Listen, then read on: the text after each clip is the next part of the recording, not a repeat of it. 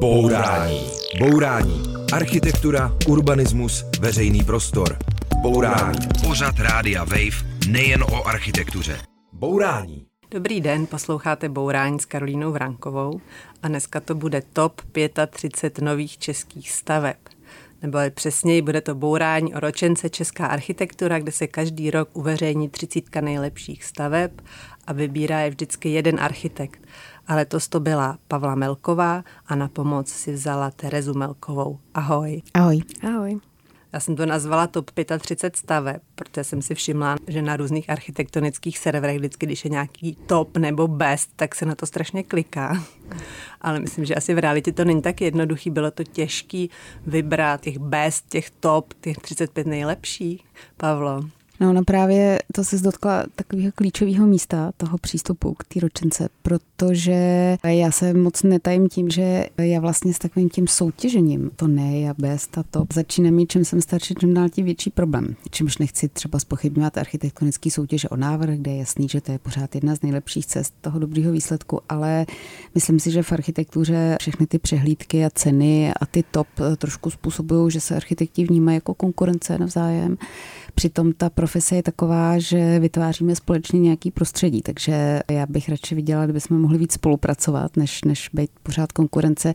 Takže ono to určitě není 30 nejlepších, ono jich myslím dokonce ani 35, myslím, že jich je 33 nebo uh, nějak no, takhle. Tak to možná špatně spočít. Ale uh, určitě to nejsou nejlepší stavby, jsou to vybrané stavby, které reprezentují nějaký kritéria kvality, který jsem si stanovila a ještě zastupují různý typy staveb. A protože to kritérium souviselo s tím, jak ty stavby dopadají na své okolí nebo na, na, na společnost, tak jsou to různé typy toho dopadu.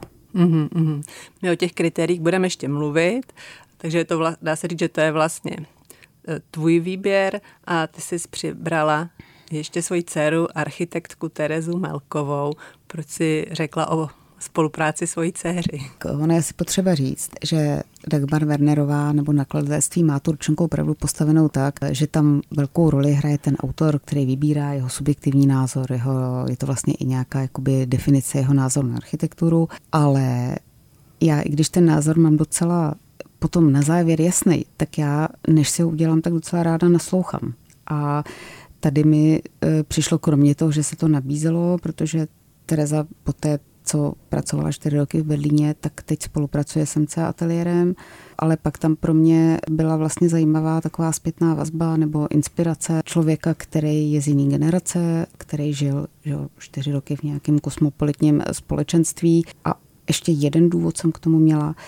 Ono totiž je velice těžký ty stavby vyhledat, aby člověk je mohl hodnotit, tak nejdřív musí zjistit, co se v tom posledním roce opravdu zajímavého událo. A ať chcete nebo nechcete, tak vždycky čerpá člověk eh, z té svojí bubliny, co zná, eh, na koho má kontakty. A Tereza mi hodně i pomohla už jenom v tom, že mě upozornila, nebo její přátelé mě upozornili na stavby, které bych normálně asi vůbec nevěděla, že existují. Terezo, byla ráda, že se na tebe tvoje máma obrátila, aby si s tím pomohla s tím výběrem? Jo, určitě jsem byla ráda. No, vlastně z podobných důvodů, že pro mě bylo zajímavé, myslím, že člověk si normálně nenajde úplně ve svém běžném životě čas na to, aby udělal nějakou reflexi toho, co se děje kolem mě jako e, ve všech měřítkách a bylo to vlastně hrozně zajímavé, jakoby soustředit se na to, co se za ten rok nebo za ty dva roky stalo. A e, mohla jsem tak třeba se dozvědět o věcech, o kterých bych jako vůbec nevěděla, že se odehrály v té architektuře, takže jo, určitě. My budeme vlastně v první polovině bourání mluvit tady o tom vašem výběru, o tom, kde všude jste za tu architekturou byli, co jste tam viděli a o ročence. A v druhé polovině se pak dostaneme k tomu, co děláte jako architektky.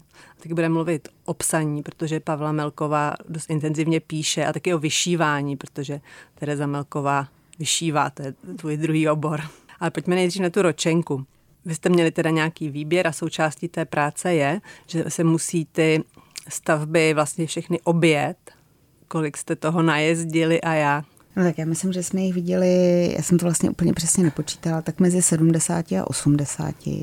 Ono to probíhá tak, že vy vlastně nějakou dobu shromažďujete vůbec údaje o tom, jaké stavby se postavily, buď vám je architekti posílají sami, nebo si je vyhledáváte. My jsme třeba hodně oslovovali i lidi, kteří píšou, včetně tebe, Karolina, kteří třeba píšou architektuře, aby nám dávali typy pak si k ním necháte od těch architektů poslat podklady, pak ty podklady nastudujete a vytipujete si nějaký počet, který stojí za to je vidět, protože v, eh, v té ročence by neměla být stavba, kterou člověk neviděl. To opravdu eh, je hrozně důležitý.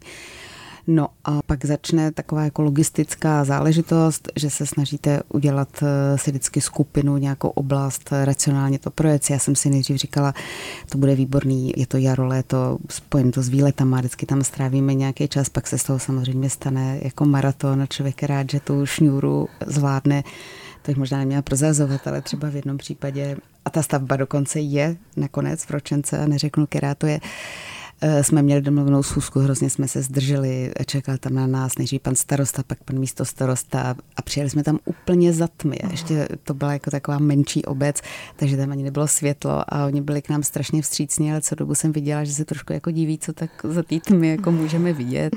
Nicméně, no a kde to bylo, řekněte? Jsme, neřeknu, neřeknu, ale nicméně jsme tu stavbu viděli vevnitř a ona má jako tolik kvalit, že bylo jasný, že ta tma nemůže jako zakrýt něco, co by, co by ohrozilo to její dání do ročenky. Tak takže v něčem je to potom takovýhle dobrodružství. No. Oni někteří architekti si to trochu ulehčí a vlastně třeba pátrají hlavně v Praze a Brně, ale vy jste se nešetřili právě. Měli jste až do Šluknovského výběžku na Šumavu, na druhou stranu prostě až úplně na východ ke Zlínu. Stálo to za to? Našli jste tam opravdu věci, které za to stály? Já myslím, že rozhodně, že zrovna třeba ty věci, co tam jsou z Prahy, tak člověk samozřejmě o nich věděl nebo je znal a ty příjemné překvapení byly právě v těch vzdálenějších oblastech. Řeknete nějaký příklad? To, to je jedno místo, kde jste byli pod mě teda a dá. ono totiž, tam je taková souvislost s těmhle vzdálenějšími místama. To bylo velký poučení, že totiž se ukázalo, že ono opravdu ta kvalita té stavby je relativní v tom, eh, vlastně v tom rozdílu, do čeho vstupovala a jak to místo vylepšila. Jo? Že člověk si uvědomil, že některé ty stavby, kdyby byly v Praze nebo na nějakém prostě lukrativním místě, tak by byly takový normální, průměrný. Ale když jsou ve Vansdorfu, když jsou prostě v těchto těch místech, tak uh, oni vstupují do tak těžké situace, že i vlastně ta kvalita, kterou byste si v Praze vůbec nevšimla, tak posune to místo o úplně jako mílový kroky. A to právě bylo hodně staveb v těchto těch okrajových místech. Ty jsi zmínila Vansdorf, tak to může být náš první příklad. Eh, to byla ta nejsevernější oblast až ve Šluknovském výběžku, kde jste objevili novou učňovskou školu jak jsem se dočetla v ročence, tak kolem je nějaký nevlídný jako areál. Tak co udělá taková jedna stavba s takovýmhle místem? Mm, já jsem psala ty texty k té ročence, protože ten autor tam musí napsat krátký text, tak jsem si vždycky dala za úkol, že ke každý té stavbě dám jedno slovo, který nějakým způsobem charakterizuje tu její užitečnost a její krásu. A vím, že u toho Vansdorfu jsem dala slovo naděje že uh, ono vlastně v tom neutěšeném prostředí to pro ty mladý lidi je jakoby opravdu jako obrovská naděje. Najednou se jim tam otvírá prostor kvalitní architektury, s tím se spojuje podle mě nějaký jako kvalitní bobyt a myslím, že to ty, ty mladí lidi může hodně jako posunout. A jak to vypadá teda kolem? To je vlastně areál, to je areál fabriky. No a takový ještě jeden podobný areál je v té ročence, to je Hulín, to je vlastně Pilana, Pilana Karbit, kdy tam si taky uvědomíte, že tam pracuje spousta lidí, ale to prostředí je opravdu hrozně nelidský. Toho takhle areálům patří a pak se tam najednou objeví jedna stavba, která zase, kdyby byla na Žižkově, tak je úplně normální, ale tam vidíte, že je to opravdu poličtění jako toho mm-hmm. místa, že najednou ty lidi co tam pracují, že úplně jim to dodá nějakou důstojnost. Ty si, Pavel, k tomu ještě napsala takový jako esej a mluvila si o těch svých kritériích, který si pojmenovala krása a užitečnost.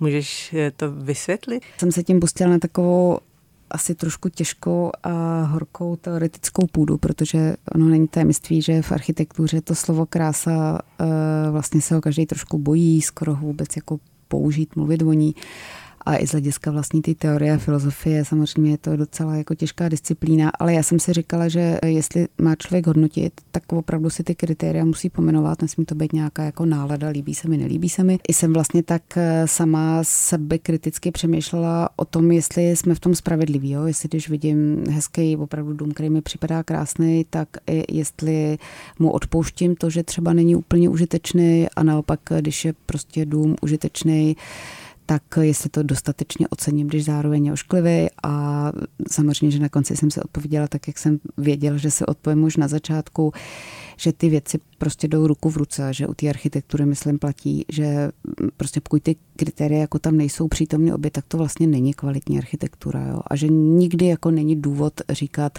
že nějaký dům třeba, a to se často vlastně pod Prahově říká, nemusí být krásný, když je užitečný. Takže chtěla jsem hlavně hodně rehabilitovat tu krásu. Jsme představili ročenku a my se podíváme na ty konkrétní krásné budovy po písničce. Posloucháte Bourání. Bourání. Bourání s Karolínou Vránkovou na rádiu Wave.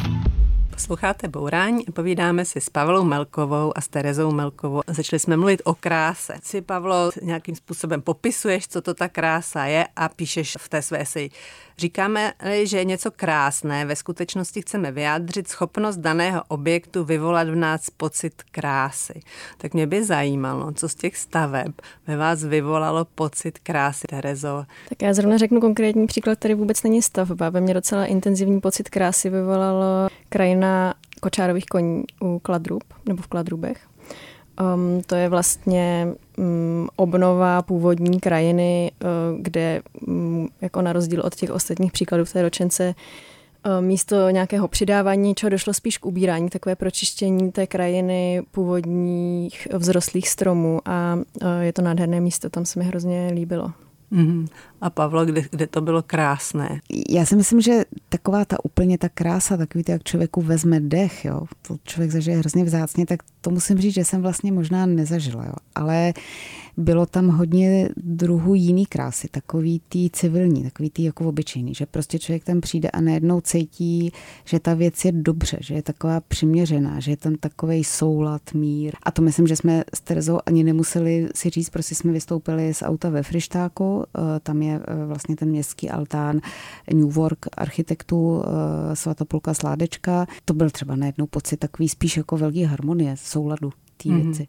A to je vlastně takový altán nebo takový domeček, dá se říct, na návsi, který je určený pro nějaký společenský akce té obce. Říkám to dobře? Jo, jo, on je to takový zase velmi jako neutěšený místo a tahle věc jako by ho sklidnila, úplně jako začistila prostě nějakou, nějakou rozbitost té věci. Je to vlastně starý domek, původně normální dům, který je teď otevřený jako altán s doplněným veřejným prostranstvím. Já si tam dovolím přečíst právě z těch kraťonkých, jo, že jsem se to hodně jako snažila uh, tam napsat strašně stručně, tak třeba tady koukám ve frištáku, ta věta je prostá krása čistého souzvuku uprostřed nevlídnosti. Mm-hmm. A frišták která není vlídné místo. To bezprostřední okolí Úplně ne, je tam kostel, ta jedna strana, jo, ale pak ta zástavba, přiznejme si, není úplně vlídná. Tam je vlastně hrozně hezký, že součástí toho veřejného prostranství se tam stal i jakoby původní domek a ten objekt místo toho, aby byl uzavřený, tak je teďka jakoby přístupný a prostupný, takže místo toho, aby tam tvořil nějakou bariéru, tak se jim vlastně dá projít nebo zapojit se do toho prostranství, to mi přišlo skvělé. A mě ještě zaujalo, že uvnitř je kašna uvnitř toho domečku. To má nějaký smysl, že to je uvnitř? No tak ono je to taková oáza stínu, klidu, sednout si. To je právě to slovo užitečnost, že to není jenom nějaká přeestetizovaná formální záležitost na fotku, ale že primárně cílem opravdu bylo těm lidem tam dát to, co potřebují. Takže stín, kašná, záchody. Jsou tam i nějaké obytné domy a mm, řeknete nějaký krásný dům na bydlení? Já bych asi řekla příklad, který, kde se bude hodně překrývat ta krása s tou užitečností, tak jak eh, jsme tady o tom předtím mluvili, a to je sociální bydlení v Bílovicích nad Svitavou na Moravě. To je taková hrozně přiměřená architektura, um, řada takových skromných obytných domů s potom takovým krásným nitroblokem. Takže tam to, co je na tom krásné, je asi v tomhle případě hodně ta užitečnost nebo ta mm, realističnost a dostupnost toho bydlení. Mm, a to jsou takové malé domečky, malé rodinné mm. domečky a to jsou jako sociální bydlení nebo nějaké obecní bydlení, nebo jak to tam funguje?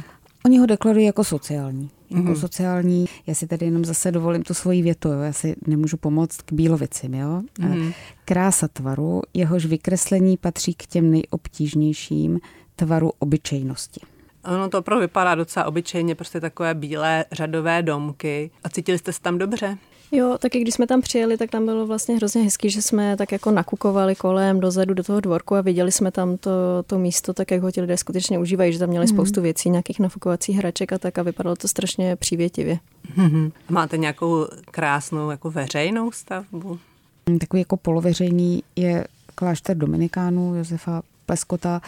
Tady k tomu ještě řeknu, že vlastně opat byl u nás tady v Bourání a hmm, mluvil o té přestavbě. Je to velice zajímavá, teda zajímavý vstup do vlastně středověkého a barokního prostoru úplně novými prostředky. A dá se tam jít, jmenuje se to Dominikánská 8. A no. Tereza, ty máš nějakou jako krásnou veřejnou stavbu. Já třeba v tomhle smyslu o, zase je to trošku, se dostáváme na, tu, na to pole té užitečnosti o, celkem jako krásnou. Vnímám tu radnici Prahy 7, která jako do toho svého okolí, myslím si, že když je jako krásná nebo funkční nebo přívětivá radnice, tak eh, to má hrozně takový bezprostřední dopad na ty lidi, co tam pracují, co tam bydlí, což se v tomhle případě asi stalo. Mm, rodnice Prahy 7 v Holešovicích, vlastně přestavba nepoužitelné vlastně budovy.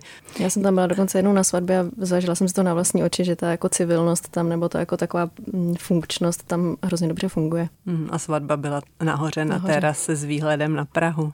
Některé ty stavby se jako dají i navštívit, tak můžete třeba říct posluchačům tip na nějakou krásu, na kterou se můžou sami podívat. Tak ono to vede k tomu posílat je do Prahy, ale je léto, tak já jsem si říkala, třeba tady máme takovou stavbu na té Šumově, jak se zmiňovala, jsme zajeli až na Šumavu, to je taky vlastně veřejně přístupná, to je hřbitov v Prášile, který dělal architekt Ivan Adam. A tam zase ta veřejnost má té stavby má jako řadu rozměrů, nejenže je to veřejně přístupný, ale on vlastně vymyslel vůbec toto udělat, nejenom jak to udělat, ale toto udělat a je to takový jakoby spojení toho společenství. Tam totiž ten hřbitov nikdy nebyl a protože jsou to vlastně sudety, tak eh, on trošku doufá, že lidi, když tam začnou zase pohřbívat svoje příbuzný, že to nějak zjednotí to společenství. To je zrovna jedna z staveb, kterou si z fotek těžko představuju a vidím takový hmm. jako betonový hmm. dům, který ale nemá střechu. Hmm. Můžete vysvětlit trošku, jak to funguje? No ne, je to taková kaplička. Ona vlastně tu střechu možná dokonce jednou mít bude, ale protože je to taková hodně nízkonákladová věc, tak, tak nezbylo na střechu. Tak improvizuje, aby fungovala hezky, eh, jak výtvarně, tak funkčně bez střechy a časem bude střecha. On je to vlastně takový památník, je tam taková pamětní deska vlastně všech těch, všech těch men, který nějak s tím hřbitovem souvisí. Je to místo spíš jako pětní, ale do budoucna by to skutečně měl být hřbitov pro aktivní pohřbívání. A Terezo, ty máš nějaký tip na výlet za architekturou? Mm, my jsme tady vlastně tak vychválili ten Frišták, tak tento má tu přístupnost i v názvu, to místo, nebo mm, myslím, že se tomu říká i open house, tak eh, to bych rozhodně doporučila. To je jedno z těch míst, co jsou nejvíc z ruky. Mm-hmm. tak máte ještě něco blíž? No, tak v Praze. Nebo v Praze a okolí, no. V Brně. To, to je No pak samozřejmě jsme nezmínili taky hodně jakoby výjimečná stavba eh, je vlastně to krematorium eh, pro zvířata v Drnově Petra Hajka. To je teda asi velký dobrodružství ho objevit, ale uh, vím, že ono má svoje koordináty, že se dá najít na mapách CZ, když mě tam Petr navigoval, tak to je velmi jako zajímavá věc. Taky na výlet, kousek od Prahy je to ukladna. Vlastně Petr Hájek vlastně byl autor loňské ročenky ano. a když o ní tady mluvil, tak mluvil taky o té tom krematoriu pro zvířátka a mluvil o tom, co se stane ze zvířátky, když umřou a měli jsme takovou skoro až teologickou rozpravu. A nebo ještě jednoduchý, teď jak v tom listu té ročence, tak třeba tam máme nový vstup do botanické zahrady v Troji. To je vlastně hrozně zajímavý, třeba ani tak ne jako kvůli té architektuře, ale zase pro to, co to způsobilo v tom místě, protože tam se otevřel nový, to dělal architekt Láďa Lábus, otevřel nový vstup dole a ono to vlastně najednou umožňuje procházet tou lokalitou, navázat na vstup do Trojského zámku, na zoologickou zahradu opravdu. A myslím, že taková jedna drobná věc, jako nový vstup, rozjiští jakoby zkvalitnění celé ty lokality. Dá se to nějak schrnout všechno? Dověděli jste se něco zajímavého o české architektuře, Terezo? No mě skrz tu práci na té ročence vlastně uh, došlo, kolik drobnějších věcí vzniká, o kterých bych normálně nevěděla, které mají strašně pozitivní efekt um, a třeba o nich není tolik slyšet nebo nejsou tolik vidět. My mluvíme vlastně pořád o nějakých jako skromných, drobných stavbách, ale je tam i něco jako opravdu jako důležitého, nějaká pecka. Já zase, když říkám pecka, tak eh, mě nezajímají takový ty, ty, ty uh, opulentní, extravagantní pecky jako do časopisu, taková ta mm, efektní forma. To ne, ale když jako to pecka používáme dokonce i v tom smyslu jako špičkově skutečně kvalitní, tak ani taková pecka hmm. moc jich nemáme. Ale na druhou stranu právě jsme si asi uvědomili, že máme hrozně moc té kvality, takový té standardní plošní menších věcí, kterých si nevšimneš na první pohled. A v té ročence je tak prostě taková naděje, že možná z toho ale pak opravdu z tohohle podhoubí začnou vyrůstat i ty špičkový, kvalitní, jednotlivý uh, stavby. A já ještě si můžu osobní otázku, tak vy jste vlastně spolu najeli spoustu kilometrů jako matka s dcerou. Jak jste si to užili? Terezo. hmm. Užili jsme si to, myslím, že to bylo místama náročný, protože to samozřejmě bylo náročný i organizačně, že uh, tak uh, to, to, co je vidět v té ročence, je teda jenom ta špička ledovce toho, co jsme viděli, takže těch míst bylo opravdu hodně a vždycky to málo které z těch míst bylo veřejně přístupné, takže to bylo spojené s nějakou náročnější organizací. Taky jsme si to ale spojovali i uh, vlastně s výlety, no, nebo s nějakými jinými zážitky, takže hm, Většinou jsme kromě těch staveb viděli i nějaké výstavy nebo krajinu nebo něco jiného, takže vlastně to bylo fajn. Jo, a bavilo vás to spolu prostě přemýšlet společně o architektuře? To si myslím, že toho bylo jako hroznou výhodou, že jsme hmm. přirozeně tím, jak jsme jezdili z toho jednoho místa na to druhé, tak jsme o tom diskutovali a z toho potom vyplývaly ta obecná, ta obecná vlastně témata, která jako jsme se někdy shodli, někdy neschodli, ale která se pak odrazila do té ročenky. Hmm. Hmm, a na čem jste se neschodli? Takhle to zní, že jste hmm. úplně v souladu. Hmm. Já se vzpomínám, že jsme se jenom neschodli, která trasa je rychlejší jednou. Bourání. Bourání s Karolínou Vránkovou na rádiu Wave. Posloucháte Bourání a povídáme si s Pavlou Melkovou a Terezou Melkovou. Probrali jsme ročenku Česká architektura, teď budeme mluvit o vaší práci. A Tereza kromě toho, že se věnuje architektuře, tak se věnuje taky výšivce. Ty vlastně vyšíváš takové hororové motivy, hlavně na oblečení. Tak mě by zajímalo, jako jak, proč, kdy, jestli můžeš říct něco o tady tomhle svém druhém oboru. Jo, to je pravda, no můj druhý obor je vyšívání. Já myslím, jak asi celkem možná přirozeně, že um, já jsem studovala architekturu na Umprumce a jako strašný dar té Umprumky je, že člověk má kontakt jako s lidma nebo s ateliérama nebo všeobecně s jinýma oborama mimo tu architekturu. Ta samotná výšivka se vyvinula jako nějaký vlastně hobby trochu, no, který se mi maličko jako vymklo z rukou v tom, um, že se tomu teďka věnuju jakoby trochu víc. Já myslím, že možná v tomhle jsou trochu různý typy lidí, no, že já jsem jako spíš taková, že mě jakoby zajímají různé věci a nejsem úplně ten typ člověka, co by se jako dokázal strašně soustředit na jednu věc a jít jenom po té jedné lince. Někdy to beru jako svoji nevýhodu, možná, že to v něčem může být třeba výhoda, ale zase bych řekla, že třeba já to nevnímám úplně prostě odděleně, že se věnuju nějakému výtvarnému, vizuálnímu umění, včetně té architektury a není to pro mě úplně. Hm. A ty jsi v tom vyšívání dost úspěšná, ty jsi měla výstavu, taky vyšíváš na, jako na oblečení a to normálně jako nabízíš nebo prodáváš? No ta výstava byla zrovna zrovna takový asi místo, kde se to trochu protlo s tou architekturou, že jsem dělala takový kus, který byl jako prostorový, byl takový velký plášť, který v té výstavě hrál i nějakou prostorovou roli, že to tak nějak jako rozděloval ten prostor. Byla to teda skupinová výstava v galerii Entrance. A jinak to vyšívání na to oblečení ještě jsem se nedostala do nějaké fáze, že bych jako z toho měla značku, kterou bych prodávala, takže teď je to jako hm, předmětem spíš třeba nějakých jakoby výměn nebo domluv, nebo dělám to pro lidi, který mám ráda, nebo od kterých si potom třeba já taky ráda vezmu nějakou věc, nebo tak různě. A kdy vyšíváš? Po práci? Je to vlastně taková činnost, která, kdy člověk nekouká do toho počítače, takže v podstatě to má tenhle ten um, efekt, jakože u toho odpočívám. Tvoje oblíbené motivy jsou kostlivci, draci, pak různý probodnutý ženy. Máš pro to nějaké vysvětlení? Tak a to zní hodně hororově. Někdy mám pocit, že v těch motivech je třeba i nějaký trochu nadlet nebo vtip, že tam jsou taky jako různé věci. Že... Jo, ne, ne, je to pravda, že to je vlastně takové jako rostomile hororové. Rostomile hororové, no.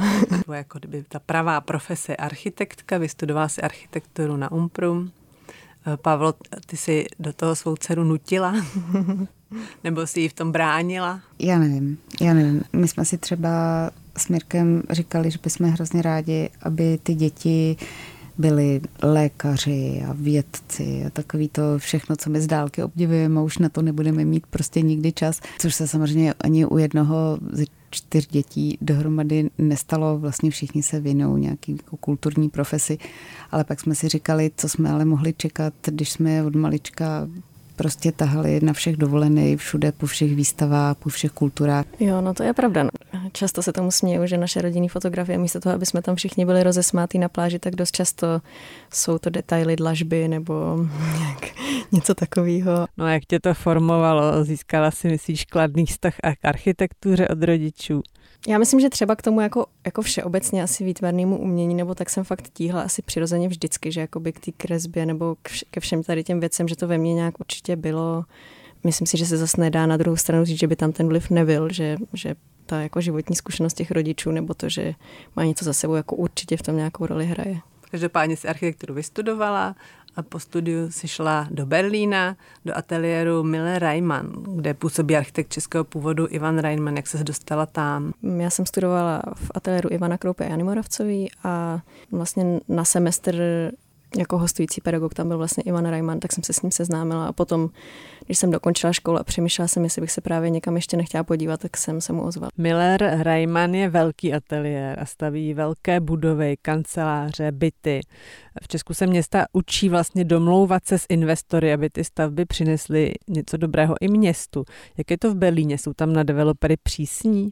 Jakože se mě na tohle lidé ptají, tak se mi ta zkušenost jako těžko zobecňuje, že já to vlastně asi nedokážu úplně říct hmm. nějak objektivně, ale jako pocitově bych řekla, že kromě toho, že to tam, že ten tlak na to je, tak je i to nějaký zvyk, jako že ze strany i těch investorů jsou to věci, které tam přirozeně jako v té diskuzi už figurují, že vlastně jsou na to zvyklí, že něco takového musí řešit nebo to tam musí být. A může dát nějaký příklad? Mm, třeba jako ta veřejná prostranství, že jsou prostě součástí eh, toho návrhu nebo té soutěže celkem nutnou a rovnocenou a musí nějak s tou budovou komunikovat nebo udržitelnost. Co se týče udržitelnosti, tak u nás je to jako většinou takový spíš jako slogan nebo proklamace a v Berlíně jsou mnohem přísnější, třeba co se týče spotřeby energie, těch technických řešení, materiálu. Jaká je tvoje zkušenost? Zase znova nedokážu to vůbec nějak zobecnit, mm. nebo třeba ta moje zkušenost není ani tak hluboká, že bych tohle to jako věděla, ale je to možná tady v tomhle tom, že je to jakoby už od začátku nějaký pozitivní přístup, kdy se třeba my jsme jakoby i soutěže plánovali s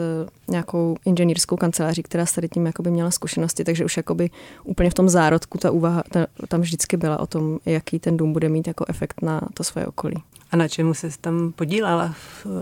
Co konkrétně jsi tam projektovala? Já jsem strávila většinu času nebo velkou část času na soutěžích. Takže jakoby velká část toho mého pobytu byly, se střídaly eh, v celkem krátkých časových intervalech ty jednotlivé soutěže. Pak jsem se delší dobu byla na projektu, kdy jsme stavili vlastně takovou prodejnu nábytku v Saarbrückenu, což je úplně na hranicích Německa. A potom jsem dělala vlastně takovou hrozně hezkou věc, která se teďka staví a to byl um, Institut pro um, astrofyziky za Berlínem podpůrná budova kanceláře vlastně v areálu, kde jsou i ty hvězdárny a všechny tyhle ty věci. A ten uh, ateliér Milel Reimann, to je teda velký zavedený ateliér a přesto se účastní hodně soutěží. Uh, tady v Čechách už takovéhle jakoby zavedené ateliéry to nemají zapotřebí, mají nějaký svůj přísun zakázek, znamená to, že v tom Německu se opravdu soutěží víc. Nevím, jestli to jako přímo znamená, že se v Německu soutěží víc, ale z té mojí zkušenosti jako to, že se ty soutěže jsou jako úplně nedílnou součástí provozu té kanceláře je fakt jako zásadní, takže my jsme tam třeba měli, a má to tak myslím jako řada těch větších kanceláří oddělení a ty soutěže tam neustále jedou a je to přesně jak říkáš, možná, že by taková kancelář už jako nic takového dělat nemusela, ale i pro nějaké rozšíření toho záběru nebo i pro to, aby se účastnila na těch jako vlastně veřejných stavbách, tak je to dost zásadní.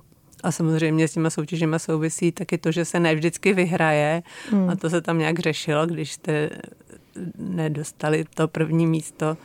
To byla fakt jako, to byl každodenní chleba, no. to, to, k tomu prostě patří a moc se to neřešilo, taky to tempo tam bylo docela jako závratný, takže když se něco nevyhrálo, tak se jako hned jako by jelo dál. A ateliér Milela Rajman se zúčastnil taky soutěže na Brněnský nádraží, tam to bylo druhý místo. Mm-hmm. Byla asi zklamaná. Ne? Myslím, že to bylo hodně těsný, no, že vlastně já jsem zklamaná nebyla, protože jsem už se toho osobně neúčastnila, ale jako kolegové, myslím, že to měli hodně na dosah. A jak se vlastně žije architektům v Berlíně? Já myslím, že architektům, a vlastně asi nejenom architektům, že v Berlíně se všeobecně, jako z mojí zkušenosti, že je dost dobře. O, myslím si, že oproti třeba Londýnu nebo všeobecně jako tomu směřování, takovému tomu um, honění se za nějakým výdělkem neustálým a takovým fakt velkým tlaku, který asi v těch jiných metropolích je, tak v Berlíně si hodně lidi podle mě hlídají ten volný čas a člověk to tam hodně vidí i vlastně jako tak reálně, že v těch ulicích nebo v těch parcích prostě ten život takový má, má i takovou tu pomalou složku, kdy si to ty lidi umí užít. Jo, a, a dokonce i architekti, mladí architekti si můžou hlídat svůj volný čas. Jo, tak s architekturou je to jako kříž v tomhle tom, ale um, Berlín právě asi jako tím, jaký je, tak mám pocit, že každý ho trochu jako vtáhne. A teď teda spolupracuješ v, s kanceláří Pavly Melkové, svojí matky, tak jaký to je? Jako zrovna konkrétně s mámou je to, myslím si, že to, jaký to je, se hodně odvíjí od toho, co dělám. A já teďka dělám veřejné prostranství, vlastně stavím na nějaké zkušenosti, kterou už má mama z IPRu, nebo která se v tom ateliéru vybudovala a učím se to a ten typ práce možná je takhle pro tu rodinnou spolupráci jako úplně ideální, že nevím úplně, jestli kdybych jakoby seděla a kreslila prováděčko a máma stála za mnou, tak jestli by to fungovalo tak dobře, jako to funguje teď. Ale tohle je vlastně skvělé, že mi máma předává zkušenosti z toho veřejného prostoru a má to trošku jiný, jinou dynamiku, než asi by měla třeba nějaká jako vyloženě klikací práce. Jaký máš plán? Máš plán tam zůstat nebo to nechceš říkat? Já bych to ráda řekla, kdybych to věděla, jaký je můj jako dlouhodobý plán. Bourání. Bourání. Demolice nesmyslů s Karolínou Vránkovou na rádiu Wave. Sloucháte Bourání a povídáme si s architektkou Pavlou Melkovou a s Terezou Melkovou, které teda momentálně pracují, dá se říct, v rodinné firmě MCA. A jak se tobě, Pavel, líbí představa teda, že máte jako rodinný ateliér? tak ono zase zbytek našich kolegů, my tam nejsme samozřejmě jenom naše rodina, ale máme tam eh, řadu skvělých a už jako dlouhodobých jiných spolupracovníků, tak to by asi neradě slyšeli, jako že to je úplně rodinná firma. Ale uh, já vlastně bych tom trochu navázala na to, co říkala Tereza, Eh, to předávání zkušeností, jo, který mě připadá úplně skvělý a fungovalo vždycky v řemeslech a možná, že to, že teď nemáme dobrý řemesla, jako my jsme opravdu ty řemesla, jako truhláře a tak dále, je právě taky trošku tím, že nejsou už ty rodinné firmy, protože to je opravdu věc, která se předává. Já jsem třeba, když jsem zakládala tu kancelář veřejného prostoru na IPRu, tak jednak už tam jsem do toho musela vníst nějakou dlouhou zkušenost těch veřejných prostranství, ale pak jsme tam vlastně společně zase s tím týmem kancelář veřejného prostoru docela intenzivně vytvářeli nějaký know-how úplně z nuly. Jo. Něco, co si myslím, že tady se moc v Čechách nikdy nedělalo, neumí, na škole se to neučí, prostě ta schopnost dělat ty veřejné prostranství nejenom jako zrealizovat jeden kus, ale opravdu celá ta strategická rovina, koncepční rovina. Jo. A jsem hrozně ráda, že to ty dovednosti můžu předávat mimo jiné teda i v rámci té rodiny. Já bych to trochu ještě dovysvětlila. Ty jsi pracovala dlouho na IPRu, vlastně v sekci detailu města a zabývala se vlastně tou strategií veřejných prostranství, pak si z IPRu odešla a teď vlastně tuhle tu službu nabízíte různým dalším českým městům, že vlastně vypracujete nějakou strategii, jak mají dělat veřejná prostranství, pro koho třeba pracujete. Vy hodně vlastně krajský města, jako, podobně veliký, řada z nich Pardubice, Karlovy Vary, teď eh, aktuálně pro Olomouc, pro Českou lípu začínáme dělat a pak i takový jako menší části měst, jo, třeba v Praze to je to mě jako hodně baví, protože je to vlastně domovský, jako domovský místo. Třeba eh, ten vysokoškolský kampus, Davidský, koncepci veřejného prostranství celého toho území a tak dál. Ty máš vlastně, Pavlo, zkušenosti z Prahy, taky z New Yorku, kde jsi byla na Fulbrightově stipendium. Eh, Tereza má zkušenosti z Berlína, tak eh, co třeba z těch zkušeností se snažíte předat těm dalším městům, kde pracujete? Třeba je důležitý jakoby připustit si, eh, že stojí za to věnovat ten čas a ty peníze tomu, že se opravdu z těch veřejných prostranství udělá nějaký téma, že si to naplánuju dopředu, protože ono opravdu spousta těch problémů plyne z toho, že ty města nemají představu, co čekají, nemají představu, jak na sebe vážou jednotlivé veřejné prostranství, jakou hrajou roli v tom celku města. A pak se dějou takové věci, a to je opravdu ve všech městech stejný, že vždycky v ta realita začne tím, že začne opravovat tramvajová trať nebo nějaká část eh, nějaký jako dopravní stavby. Všechno se to rozkope a vrátí se to zase z hlediska té celkové kvality, té obytný úplně do toho původního stavu, protože nikdo se na to předem nepodíval. Tak my se vlastně snažíme naučit, že je to nějaký téma, který je dobře si předem v rozmysle, co chci. Jo, takže nejdřív dělat pak... výkopy a potom záhonky a ne naopak. ne, ne, ne, vědět, vědět už vlastně předem, jak chci, aby to místo na konci vypadalo a fungovalo a jak třeba, aby se vázalo na zbytek města a potom, když tam kousek rozkupu, tak už to rovnou můžu udělat tak, abych tím už postupně vlastně utvářela nějaký cíl. Eh, tak to je třeba jedna z takových hodně důležitých věcí, která možná zní hrozně abstraktně, ale myslím, že v ní je fakt jako klíč toho úspěchu. Mm-hmm. A Terezo, ty máš nějakou zkušenost třeba, kterou chceš předat těm městům? Ty pracuješ pro který? Já teďka aktuálně ještě s kolegama z kanceláře tak doděláváme koncepci veřejných prostranství po Olomouc a potom um, tam máme vlastně takovou, takovou hezkou práci na veřejných prostranství pro sídliště Rohožník, což je zase menší měřítko, je to na okraji Prahy, na Praze 21. Um, a k té předchozí otázce, kdybych to měla nějak zobecnit, hmm. tak já si myslím, že to možná ještě jako navazuje na ten, na ten Berlín nebo na tu jinou zkušenost, tak když to řeknu nějak vlastně strašně jednoduše, tak já si myslím, že se i snažíme těm městům říct, uh, že je vlastně hrozně důležitá ta pobytová a pěší a jiná než třeba automobilová kvalita a komfort těch lidí, co, co v těch prostranstvích se pohybují. Že mm, někdy je to vlastně něco, co není vůbec v základu uvažování o těch veřejných prostranství, která jsou třeba přizpůsobovaná nějakým hrozně technickým nebo dopravním parametrům. Takže záleží na tom, nejen kudy pojedou dráty a trubky, ale jak se tam budou ty lidi cítit. Přesně tak, jak se tam budou pohybovat, eh, jestli jim v tom něco, jestli jim to něco bude komplikovat, eh, jestli tam budou mít dostatek prostoru na to, aby si tam sedli nebo lehli a projeli na kole. Pojďme se ještě jednou vrátit k ročence Česká architektura. Ty si tam, Pavlo, napsala úvodní esej ale ty píšeš textů vlastně docela hodně. Jsi editorkou nové knížky Živá památka, napsala si knížku Humanistická role architektury, o práci vašeho ateliéru si napsala knihu Architektura reciprocity, dokonce si vydala sbírku básní. Mě by ale zajímalo, jestli se vlastně ještě čte. No jo, no. Um, já, já to můžu říct zase jenom z vlastní zkušenosti. Jo. Já myslím, že se čte čte, ale spíš si kladu otázku o dílce těch textů. Jo. A zvláštní je, že třeba sama nejenom jako v tom čtení, ale začíná mít i takovou potřebu dokázat psát kratší texty. Jo. A zvláštní je, že třeba sama nejenom jako v tom čtení, ale začíná mít i takovou potřebu dokázat psát kratší texty. Jo. Že mě to pořád táhne víc a víc ke kratším esejům. Kvůli tomu mě to táhne i k té poezii, protože eh, ona, myslím, že to krátký psaní je trošku blízko právě takový tý minimálnější, elementárnější architektuře, kde vy se snažíte vlastně minimem toho vytvořit co nejvíc, sdělit co nejvíc.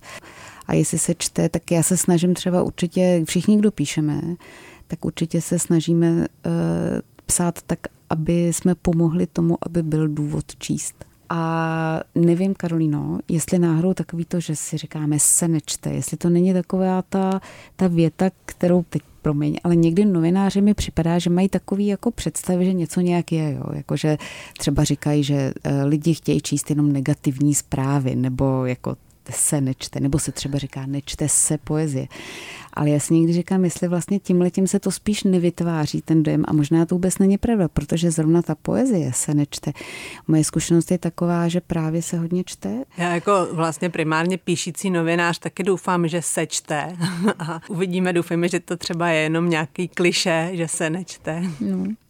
A já bych se ještě vrátila jednou k té knize, k, český, k ročence Česká architektura na závěr. Ty tam píšeš taky o tom, že tam vlastně že jste narazili na práce ateliéru, který dělají, jak, jak říkáš, které dělají velmi slušnou práci, často na lokální úrovni, ale příliš se o nich neví, protože si jich média nepovšimla. To je zase trošku jako směrem k těm novinářům. kliše, že ano. Já, to už, já už to tam slyším, ano. Ale my tady v Bourání bychom chtěli si někoho povšimnout. Tak já jsem vás chtěla poprosit o tip na nějaký zajímavý tvůrce, třeba někde z nějakých končin zapadlejších nebo o kterých se až tolik neví, který bychom měli pozvat. Terezo, máš pro mě nějaký tip? No, jako ne ze zapadlejších končin, nebo o kterých se neví, ale já, mm, pokud ještě nebyli v Bourání, tak bych si třeba ráda poslechla rozhovor s Prokš Přikryl architekti, by mě zajímal. Dobře, tak si píšu. A, a Pavlo, koho bys mi doporučila? No já když o tom přemýšlím, tak uh, myslím, že pochvalou Bourání je, že se zdá, že i přes to, co jsem řekla, tak většině těch architektů, kteří jsou v ročence, už byli v Bourání ale mm, kdo, myslím, určitě nebyl, byl třeba právě pan architekt Ivan Adam, už jsme ho zmiňovali v souvislosti s tím hřbitovem eh, na Šumavě v Prášilech. A myslím si, že eh, tam i vidím velmi jako zajímavý téma, který bych si taky ráda poslechla. On je totiž takový ten typ toho bytostně lokálního architekta, kdy my vzlížíme k Johnovi Kaminádovi, jak Petrovi Cuntorovi, jak takovým těm švýcarským nebo rakouským lokálním architektům, kdy on opravdu žije v tom místě, snaží se ho zvelebovat nejenom tou jednou stavbou, ale prostě otiskává se tam často i jako velmi na nějaký dobrovolný úrovni na řadě míst, takže to bych třeba si já ráda poslechla, jak pracuje lokální architekt na Šumavě. Mm, takže si pošle, pozveme českého kaminádu Ivana Adama. tak. tak moc děkuji za ty tipy a moc děkuji za rozhovor. To byla Pavla Melková a Tereza Melková, architektky a taky eh, autorky výběru do ročenky Česká architektura 2020 až 2021, neboli Best of Česká architektura, kterou vydává každý rok vytrvalý spolek Prostor. Tak já vám moc děkuji, že jste přišli. Ahoj. Díky moc, ahoj. Děkujeme za pozvání, ahoj. Nemáš nikdy dost bourání? Poslouchej náš podcast a bourej kdykoliv a kdekoliv. Přihlas se k odběru podcastu na wave.cz lomeno podcasty.